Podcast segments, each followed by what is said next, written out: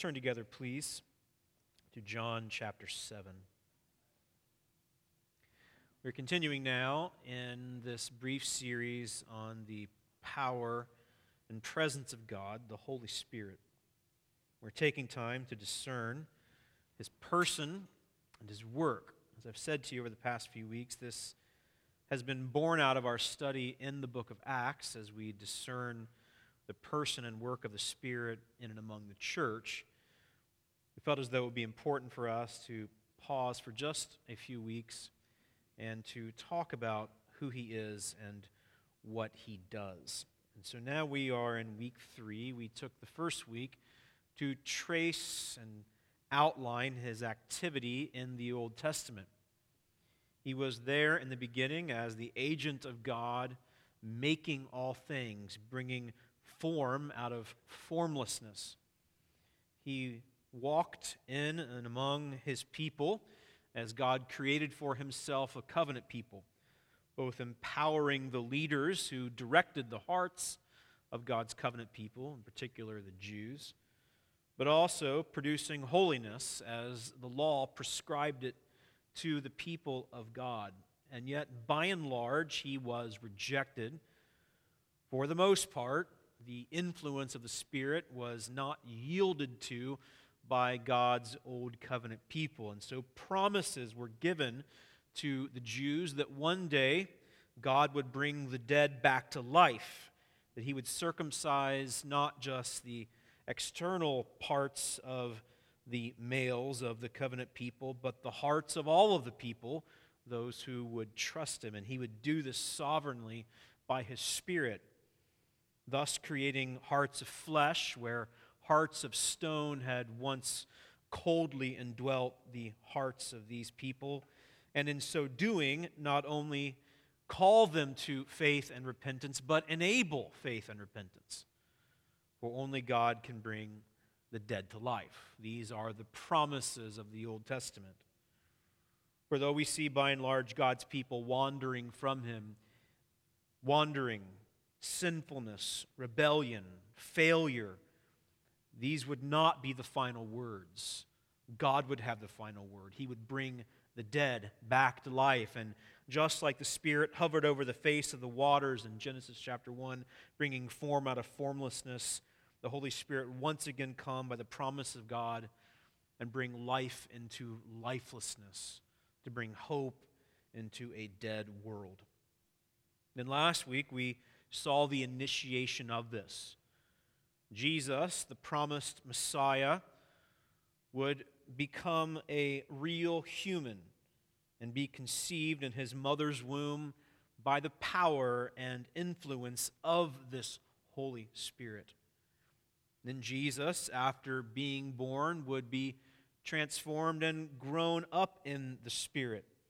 This perfect one, this sinless one who did not and would not and could not sin, would walk in the power of the Spirit, succeeding where all of the covenant people of God had failed, where Adam had failed to listen and respond to God in faithfulness, and where Israel had failed in following God in faithfulness, Jesus would succeed. He grew up under the influence and in the power of the Spirit, even to the point of being driven into the desert by the Spirit, as we saw in Mark's gospel, rejecting the call of Satan to vindicate himself in sinful and prideful ways, but rather to yield to God and the influence of the Spirit, thus eventually securing for us eternal salvation, those of us who would trust in him. And so we focused a good bit last week in Luke chapters 1 through 4 to see how Jesus himself walked in the Spirit not only at the beginning and conception, but throughout his ministry, thereby showing us what a perfect man should be like. A perfect man should live in communion with God. And John the Baptist at Jesus' baptism, when the Spirit came down in Jesus in the form of a dove, said that Jesus would not just baptize with water, as John had done, but would baptize with the Holy Spirit, thus indicating that repentance would come, but also transformation, revivification, newness, restoration. And now that brings us to part three of our teaching about the power and presence of God, of the Holy Spirit. We are going to look together primarily today in John's Gospel as Jesus will very soon in our primary section of John 14 through 16 be arrested, crucified, and of course be raised from the dead by the power of the Spirit. We will see Jesus' promise of the Spirit. He who would baptize his people with the Spirit, we will discern his teaching about that and what that means for us. So now in John chapter 7, look with me, please, in verse 37. John chapter 7 is about Jesus' teaching and ministry at the Feast of Tabernacles or Booths, a reminder of how Israel had at one time been in the wilderness, but God had rescued them from it. This was an interesting feast where each of the days of the feast, water would be poured out in the midst of the temple to show that God was in and among his people, feeding them and taking care of them, even in their period of great lack and dependence upon him. On the last day of the feast, a great procession of the people would go around these courts of the temple, and water would be poured out, indicating an expectation that one day God would do more than what he had done in the past. And it is at this point that Jesus says these words John 7:37. On the last day of the feast, the great day, Jesus stood up and cried out. Now, again, these people are saying, You've been faithful to us in the past. We're expecting you to do more in the future. Jesus now says this If anyone thirsts, like their fathers and mothers had done in the wilderness, and like they themselves existentially in their spirits thirsted, if anyone thirsts, let him come to me and drink.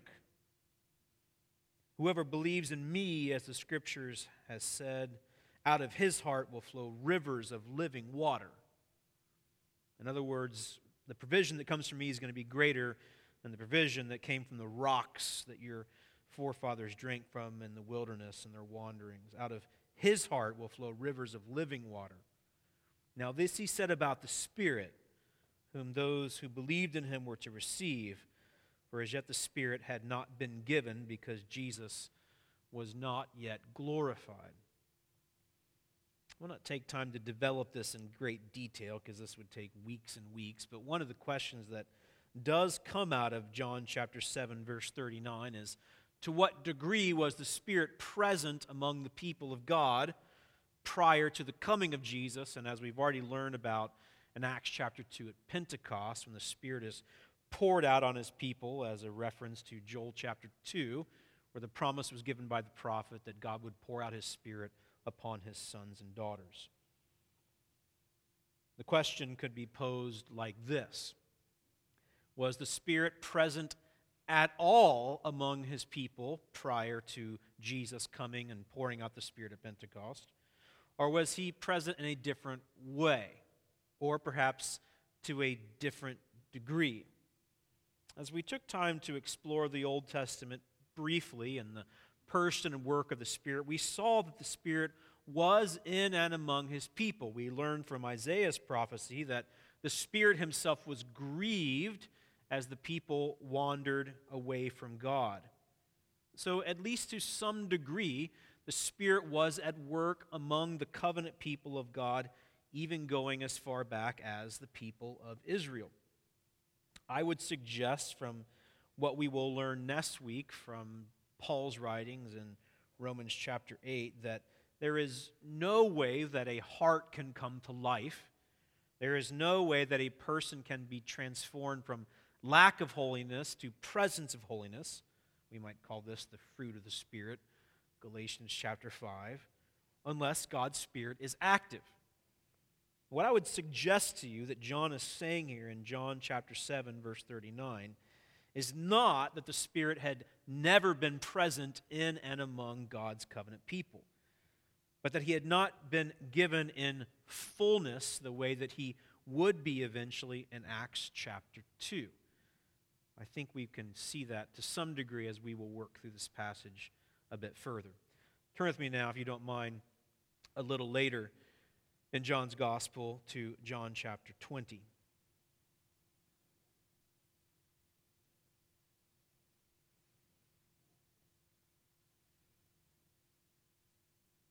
Jesus is crucified. John chapter 19. And by the grace and power and design of God, he is raised from the dead in John chapter 20. In verse 19, on the evening of that day, the first day of the week, the doors being locked where the disciples were for fear of the Jews, Jesus came and stood among them and said to them, Peace be with you. They weren't feeling peaceful at all, both because they feared that the dream of the Messiah's promises were done, and also because they would have been very scared to see this one that they thought to be dead to be among them. Peace be with you. When he had said this, he showed them his hands and his side. And the disciples were glad when they saw the Lord. So fear turns into joy. And Jesus says, verse 21 to them again Peace be with you. As the Father has sent me, even so I am sending you.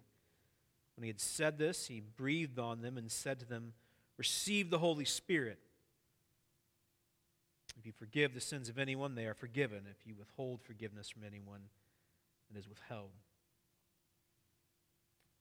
Jesus had to be crucified to be the substitute and atone for the sins of God's wayward people. But he could not just die, he had to be raised that he might conquer sin and death.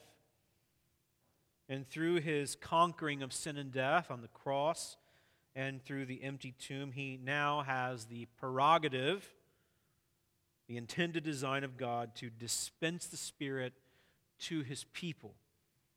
In this case, in John chapter 20 in particular, that they might continue the ministry that he began, that sins might be forgiven, and in certain cases, judgment might be meted out.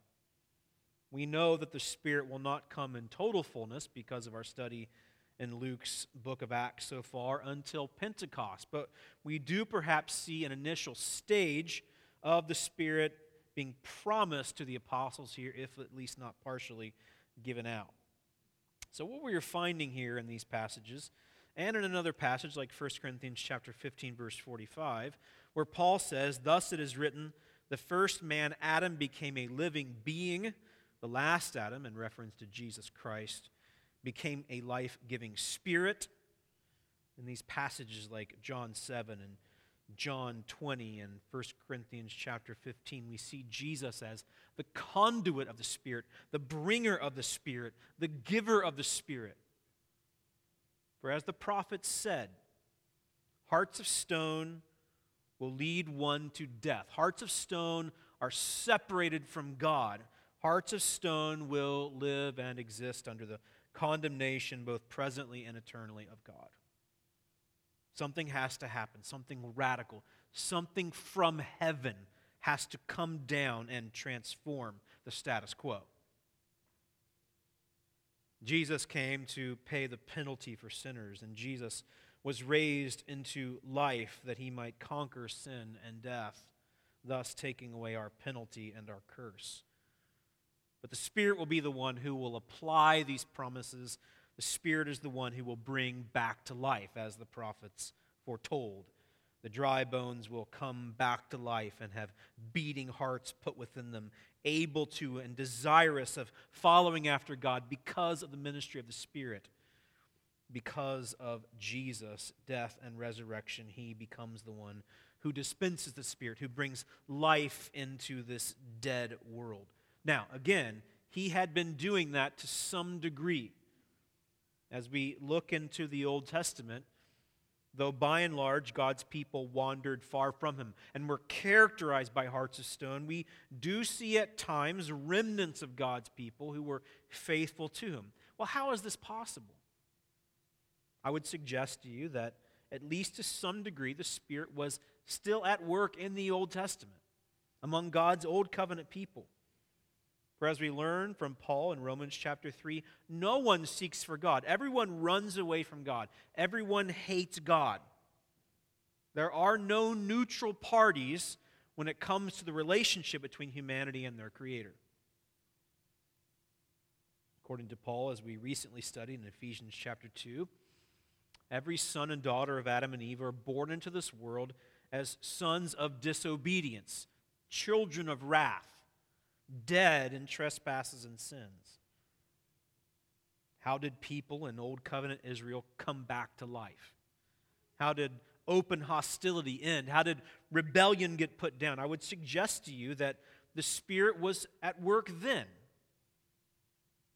that He was bringing at least some back to life, that He was producing real holiness in some, but it was only in small measure.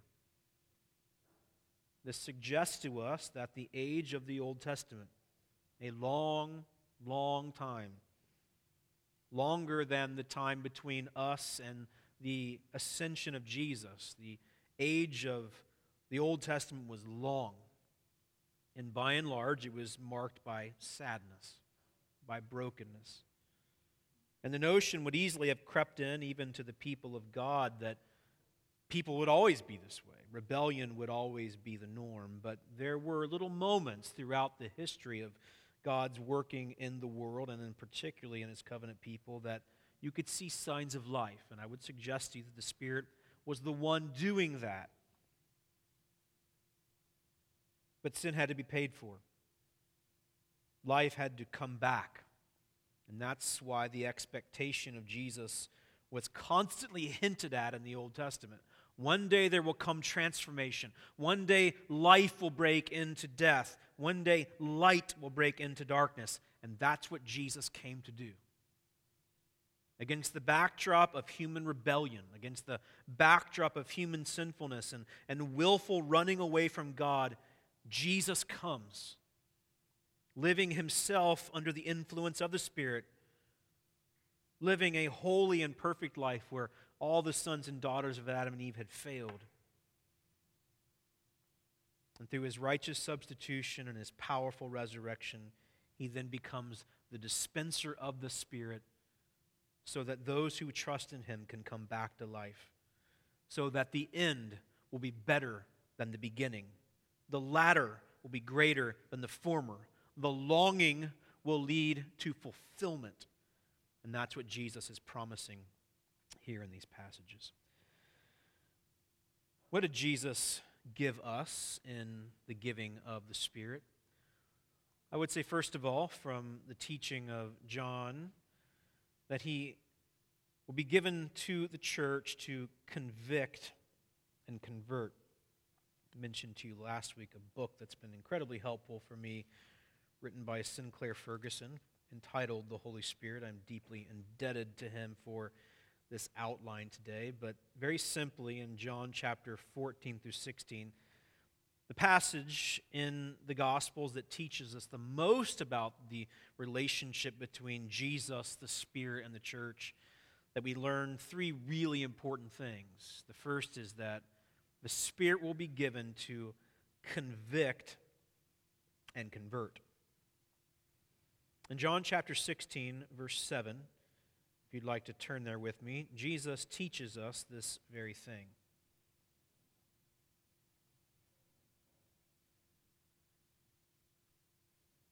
Nevertheless, Jesus tells the disciples the night that he will be arrested after he's had the Last Supper with them. Nevertheless, John 16, 7, I tell you the truth. It is to your advantage that I go away. For if I do not go away, the Helper will not come to you. But if I go, I will send him to you. When he comes, he will convict the world concerning sin and righteousness and judgment. Concerning sin, because they do not believe in me.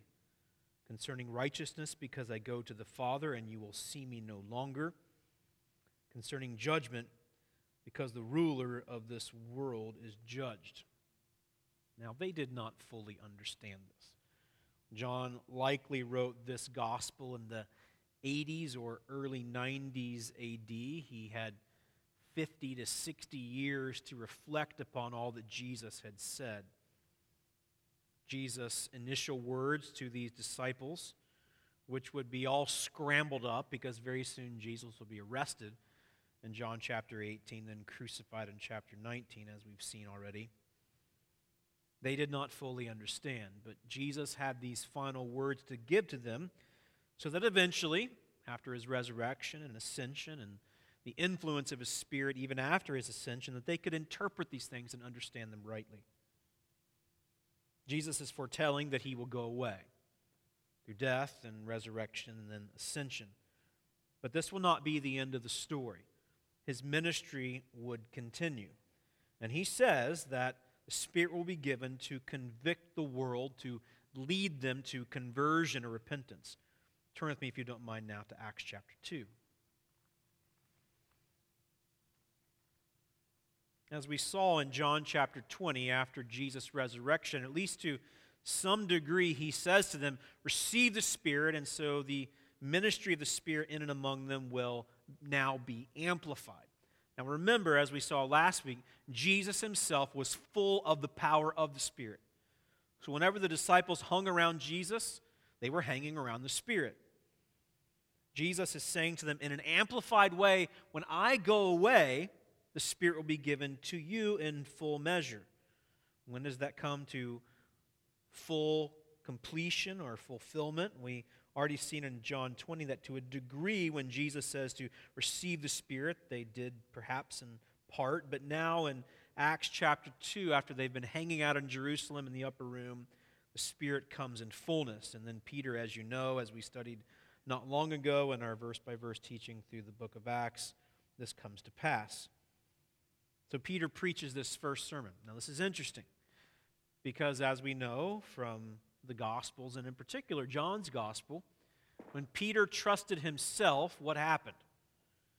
Peter, who told Jesus that he would never forsake him, never deny him, you know, he did three times. He cowers in fear. At the end of John's Gospel, Jesus confirms him. He brings his faith back to life, so to speak. But this one who was formerly a coward just a few weeks before now stands up in front of the entire city and preaches the first Christian sermon. What's the response to this? Well, he calls them to repentance in Acts chapter 2, verse 36. Let all the house of Israel therefore know for certain that God has made him, Jesus, both Lord and Christ, this Jesus whom you crucified. That's a bold statement from a coward. Now, this one who was empowered by the Spirit preached this sermon, and the people respond in verse 37 with cut hearts. They are so convicted by their sinfulness and by their complicity in the murder of Jesus that they are cut to the heart. And they say to Peter and the rest of the apostles, Brothers, what shall we do? These who were calling out for the crucifixion of Jesus now call out for mercy. Peter says to them, Repent and be baptized, every one of you, in the name of Jesus Christ for the forgiveness of your sins, and you will receive the gift of the Holy Spirit. For the promise is for you and for your children and for all who are far off, even whom the Lord our God calls to himself. And with many other words he bore witness and continued to exhort them, saying, Save yourselves from this crooked generation. So those who received his word were baptized, and there were added that day about 3,000 souls. This is the initial fulfillment of John chapter 16, verses 7 through 11. Jesus will ascend back to heaven at the beginning of Acts chapter 1 and tell the apostles to wait there in Jerusalem for the promise, the fulfillment of the fullness of the Spirit coming to them. And as he comes, he will empower them to preach the good news of Jesus, to lead people to repentance from their sin and to faith in him as their Messiah. Jesus said this would happen, and he gives the gifts of the Spirit to convict and convert. And we are sitting here today, not under the direct preaching of the apostles, for they've been dead and gone a long time, but under their influence. So the Spirit not only convicts and converts, but he inspires. Look with me in John chapter 14, verse 26.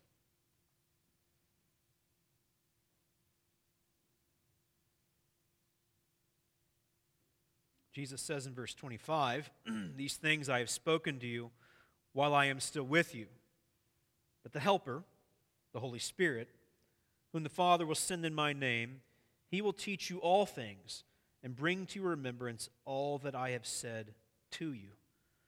Now, please, in chapter 15, Verse 26 When the Helper comes, whom I will send to you from the Father, the Spirit of truth, who proceeds from the Father, he will bear witness about me. And you also will bear witness because you have been with me from the beginning. And in chapter 16, verse 13, when the Spirit of truth comes, he will guide you into all the truth. For he will not speak on his own authority, whatever he hears, he will speak, and he will declare to you the things that are to come. He will glorify me, for he will take what is mine and declare it to you. The Spirit will not only convict and convert, He will inspire. He will illuminate the apostles in their reading of the Old Testament, combined with the teaching of Jesus, so they will be able not only to preach, but to write. And therefore, the apostles do speak to us today through the Scriptures. John will say at the end of his gospel, that if all that Jesus said and did were written down, that the world could not contain the volumes that would be necessary to house such a library. But they were not required to remember it themselves. We have a difficult time with this, right? Most of us have short memories. Um, my wife is amazing at remembering every detail of things up till about the age of 17. Sometimes she struggles with everything after that. I'm kind of the opposite. Everything like between the ages of like 1 and 18 are sort of a blur to me, but I can remember in great detail something I read five years ago. Uh, most of you kind of err on one side or the other. Uh, there's memory pills I hear that are out there to help us with this. I'm not sure if they work or not, but we have short memories the apostles would. There's no way that, that their minds could, could rehearse all the things that Jesus said to hold on to all these things. But they would be given supernatural power to do just that. And herein lies an opportunity for gratitude. For we sit here today with these Bibles in our laps, whether covered in leather or covered in plastic screens as you stare at them. And these words have been written down and recorded and left for us because of the influence of the Spirit. Now let's just pause for a moment and consider what all this means. The Spirit who gave life to the world, who brought form out of formlessness, back in Genesis chapter 1. The one who, who brought life out of chaos. Do you not see that that's what he's doing here in the first advent of Jesus, the first coming of Jesus. Jesus breaks into time and space to live among the rebels. He was Emmanuel, God with us.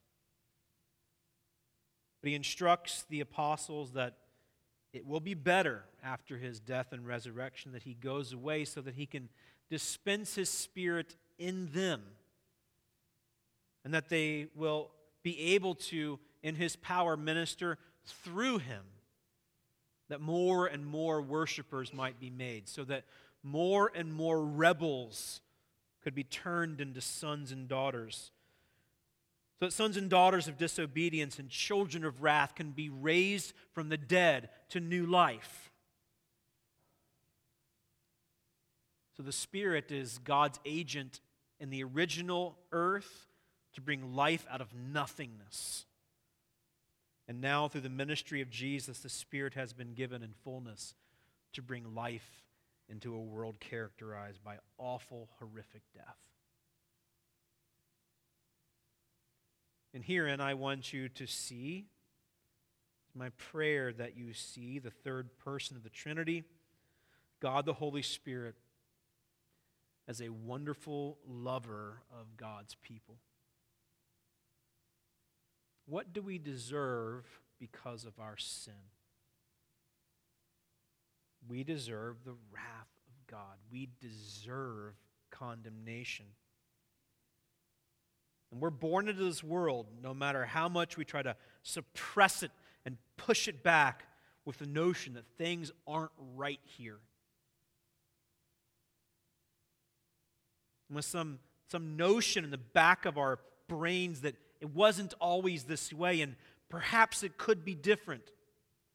That there is a God who made us and we are accountable to him, but we are scared to death of him.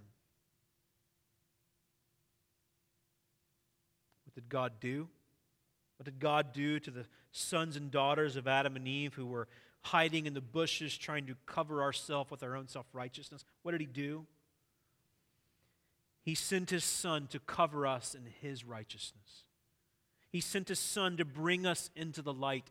He sent His Son to adopt us as sons and daughters, as we will learn next week. The Spirit, who is the Spirit of adoption, whereby we can cry out, Abba, Father. We who were petrified by God and horrified by our sins, covering them up. He sent his son to rescue us, and he sent his son to bring the Spirit, to bring light into the darkness, life into death, hope into hopelessness. And Jesus gives his Spirit to convict and convert lost, rebellious hearts. And he sent his Spirit to inspire men like Peter and James and John and others to remember all that Jesus had said and done and to write it down. So that the Bibles that we have in front of us today, though we don't worship them, the Bible is not to be worshiped. The Bible leads us to worship. The Bible leads us to gratitude. The Bible leads us to hope. And this is why you need it so much. It's not my place to tell you how much you should read it every single day. It's not my place to tell you the volume that you should take in on a daily or even yearly basis. That's between you and God to a degree to prescribe for you rules for reading. But I have to say to you that if you are not living under the influence of the Spirit through the Word, because that's how He works, He doesn't speak to you individually in an audible voice. He speaks to you through the Word. And if you wonder sometimes why you're so overcome with anxiety, so overcome with fear of the future, running away from God and, and hiding in your sinfulness, habits that can't seem to be broken, fearful of God and fearful of man, there, there are probably a number of reasons, a number of things at play that, that lead to these debilitating fears and problems. But one of the primary reasons, and this, this may seem reductionistic, like I'm reducing something to a simple formula, and I'm not, because I've already qualified what I'm getting ready to say by saying that there are more complications that lead to our problems in living. I believe that. But we have to admit that one of the primary things, if not the primary thing that leads to many of our problems in living, is that we neglect the voice of God, the influence of the Spirit through the Word. What's interesting about sadness and anxiety and depression and, and guilt over sin is that when we know hearing from the voice of God is the remedy, we run from it all the more. And that's the lie of Satan in our ears. I'm not saying to you that if you go read a few verses every morning, that you'll never be anxious, that you'll never feel any sort of compulsion towards sin, or you'll never struggle with guilt. I'm not saying that. But I am saying, as long as you listen to, listen to the forked tongue of the evil one who drives us away from the Word of God and not to the Son of God who fought to Satan, the opposer of God, the devil, with the Word, that we will continue to persist in these same problems that we have every single day. And we will be miserable. Satan knows how to play the game. He knows how to keep us from the voice of God. He's been doing it since the garden. Now, I would suggest to you that the Spirit who inspired these words for our joy is calling us today to listen to them, to live under their influence. So the Bible is not merely a book of incantations that suddenly and magically and miraculously fixes all of our problems in an instant. This is not Harry Potter stuff. But a life lived under the influence of the Word in humility and expectation will be, by and large, a life marked by forward thinking and joy. So I call you, if you have neglected the word, come back to it. It has been given to you by Jesus through the Spirit and the writing of these apostles who walked with Jesus to encourage our faith, to lead us to life. Jesus gave the Spirit to convict and convert, to inspire. And thirdly, Jesus gave the Spirit to provide communion. And herein lies great hope for us. Look with me, please, in John chapter 14, verse 18.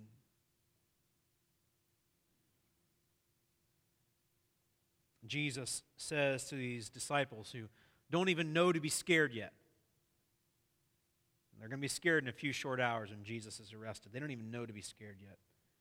I will not leave you as orphans. I will come to you. If you were to read on, you would perhaps believe that Jesus is saying that after the resurrection, I'll come back to you. He doesn't not mean that, because he will do that. But he'll only be with them for a few short days before he ascends back to the Father. He's promising them something more lasting than this. He's promising that he will come to them in the person and presence of the Spirit. Look with me, please, in John chapter 16, verse 7. Nevertheless, Jesus says, I tell you the truth, it is to your advantage that I go away, for if I did not go away, the Helper will not come to you, but if I go, I will send him to you. That doesn't even seem to make any sense. They were with the Son of God, the second person of the Trinity. He was physical, He was with him. They could hang out with him and eat with him and be taught by him. But he is saying, for their full joy and for their comfort, for communion with him in fullness, and for the ministry that they have to carry out, it is better that he goes away that they might be indwelt by and give out the power and influence of the Spirit to those around them. And that's what the church is. Look with me, please, in Ephesians chapter 2. We studied this recently in our teaching through Ephesians, but perhaps it'll take on some new flavor and meaning for you today. I will not take time to read this entire section to give you a bit of context. Paul is encouraging Jews and Gentiles alike to dwell together in unity, to appreciate each other, and to know that Jesus came to make one race, putting off the boundaries of ethnicity, to make one people for the glory of God. Look in verse 14. For he himself is our peace, Jesus is, who has made us both one and has broken down in his flesh the dividing wall of hostility ethnic realities will remain. We appreciate all ethnicities and differences, but the things that broke us apart and tore us apart, those will be abolished. He's going to abolish, verse 15, the law of commandments and ordinances, that he might create in himself one new man in place of the two, so making peace, and might reconcile us both to God in one body through the cross, thereby killing the hostility. And he came and preached peace to you who are far off and peace to those who were near. For through him we both have access in one spirit to the Father. So then you are no longer strangers and aliens, but you are fellow citizens with the saints and members of the household of God, built on the foundation of the apostles and prophets, Christ Jesus himself being the cornerstone, in whom the whole structure, being joined together, grows into a holy temple in the Lord. In him you also are being built together into a dwelling place for God by the Spirit the communion that Jesus promised to the apostles in John chapter 14 and John chapter 16 has come to pass in the church. And as we dwell together in unity with one another and with God, Jesus has made peace with God by being a propitiation, a wrath bearer in our place. We need not bear the wrath of God, Jesus did for us. And as we trust Him, we are brought back into fellowship with Him and with each other. So Jesus, through the Spirit, provides communion with us so that we might know God as his children and we might be related to one another. We see the brokenness and tragedy of the world all around us. I think it would be chronologically naive of us to say that we live in the worst age it's ever been. Just read human history. be a student of anthropology and culture, and, and you would say that this is not the worst age that we've ever lived in. It's the only age we've ever lived in, so it's what we existentially and experientially know. But the world has been marked throughout time, throughout season, throughout cultural shift and change, throughout empires rising and falling by brokenness and sadness. Ours is no different. Is our country growing worse? I'm not sure how to interpret that entirely. And we see two heroic protectors of the populace being slain in cold blood in Westerville a week ago. Whenever we see 17 students and teachers being gunned down in a horrific manner in Florida just a few days ago, and, and I'm sure more is coming. We feel it. We, we feel the separation from God. We, we feel the darkness settling in around us. But the church is to shine in such moments. We are to be the people of God so that we might display his glory in this dark world. The kingdom of God has not come in fullness, but it is here wherever God's people are. So, dads, whenever you take time to read the Bible and then instruct your children in the way that they should go for the glory of God, you're pushing back against the darkness. Moms, whenever you seem to do the, the mundane, routine things every day, but demonstrate to your children in word and deed the hope that you have in Jesus you are doing something significant. When we speak the words of truth, the words of hope, the gospel to our neighbors who have not heard it or have not yet believed, we are witnessing and partaking in the ministry of Jesus through the Holy Spirit to bring light into darkness, life into death. So the Spirit has come to bring us communion with God. And the church now exists to proclaim to the world that communion with God is possible because of Jesus. And the Spirit is the agent who is making that happen. So, so unity among ourselves is a really big deal. As we commune with God and with one another, we are saying something profound. And we should be inviting other people into this. For the apostles were given the power of the Spirit for conviction and conversion and inspiration and communion not to have a little holy club that no one else would enter into, but through their ministry to draw others in, to invite others in. And that's what we saw in Pentecost, as we read about earlier in Acts chapter 2. From Peter's first sermon, he who was a coward and now inspired by the Spirit, empowered by the Spirit to proclaim the hope in Jesus, 3,000 people were saved. And while we may not see the amount of conversions coming in in droves as the early church saw initially in the initial outpouring of the Spirit, we should see more. Though we believe in God as the sovereign agent of salvation, choosing and regenerating and transforming, we are his mouthpieces. People will not believe unless they hear, and they will not hear unless we are sent. And so the apostles were sent out by Jesus and the power of the Spirit to proclaim the good news of Jesus, to push back against the darkness, to bring life into death. That's what the Spirit has always done, whether it was the beginning of time or now.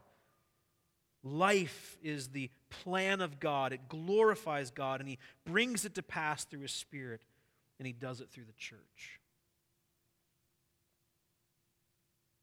Ferguson says in his book on the Spirit, and we'll close. It is in this sense that John sees the difference that Pentecost signals in the ministry of the Spirit. So something significant does happen at Pentecost, at least by degree. Now, as the bond of union to God, the Spirit indwells all who believe as the Spirit of the Lord Jesus Christ. This is a development of epical proportions the Spirit who was present and active at Christ's conception as the head of the new creation. We saw that last week. By whom he was anointed at baptism, again last week. Who directed him throughout his temptations, last week. Empowered him in his miracles, energized him in his sacrifice, and vindicated him in his resurrection, now indwells disciples in this specific identity. This is the meaning of our Lord's words, otherwise impossible to comprehend. It is for your good that I am going away. The Spirit who produced all these things in Jesus Christ, the God man, has been given to us in fullness to produce transformation, proclamation, and glorious victory in and through us. This is why Jesus says to the disciples, It's better that I go away. God is doing miraculous things in us. It is a miracle that we are here today. The preaching of the gospel will be foolishness to us otherwise. It's a miracle that we are here. The Spirit still seeks to do miracles in and through us as He transforms us from one degree of glory to another, which we'll talk about next week, and then to proclaim the good news, the hope of Jesus, that others might be brought back to life out of. So Jesus gives the Spirit to convict, to convert, to inspire, and to provide communion with God. As we close, I want to say to you that these things take consideration. These things take meditation. I, I, would encourage you to take the notes, and I can give them to you if you didn't jot them down, and to, to meditate back through these things. Everything that God does to bring life out of death, light into darkness, is a miracle. So be grateful, be thankful, and then walk in the power and the influence of the Spirit that those miracles might continue and flow out to many, many more. Jesus is at work to bring life out of death, and he does that in and through us. So may we be grateful, and may we yield to him in full faith that he might do that for many, many more. We are not alone. The Spirit has been given to us to enable this. So may God miraculously work in and through us for his glory and the joy of countless numbers of people here and around the world. Let's pray. Lord Jesus, we can't bring ourselves back to life. You have done that through your death and resurrection and the ministry of your Spirit, and for this we are grateful. We ask you to do more. We ask you continue to make us into who we need to be and who we want to be. We ask you to bring life out of death, light into the darkness, order out of chaos, hope into the hopelessness. Do that for us. And then do that through us, like you did with the apostles. You took a bunch of normal people like us and you transformed them by the miraculous power of heaven so do this, we pray. Do this for your glory. Do this for our joy and the joy of many. The world all around us is broken and it's going to hell. And we take no delight in this. It is sad. It is tragic and it should break our hearts. But we are recipients of a miraculous promise.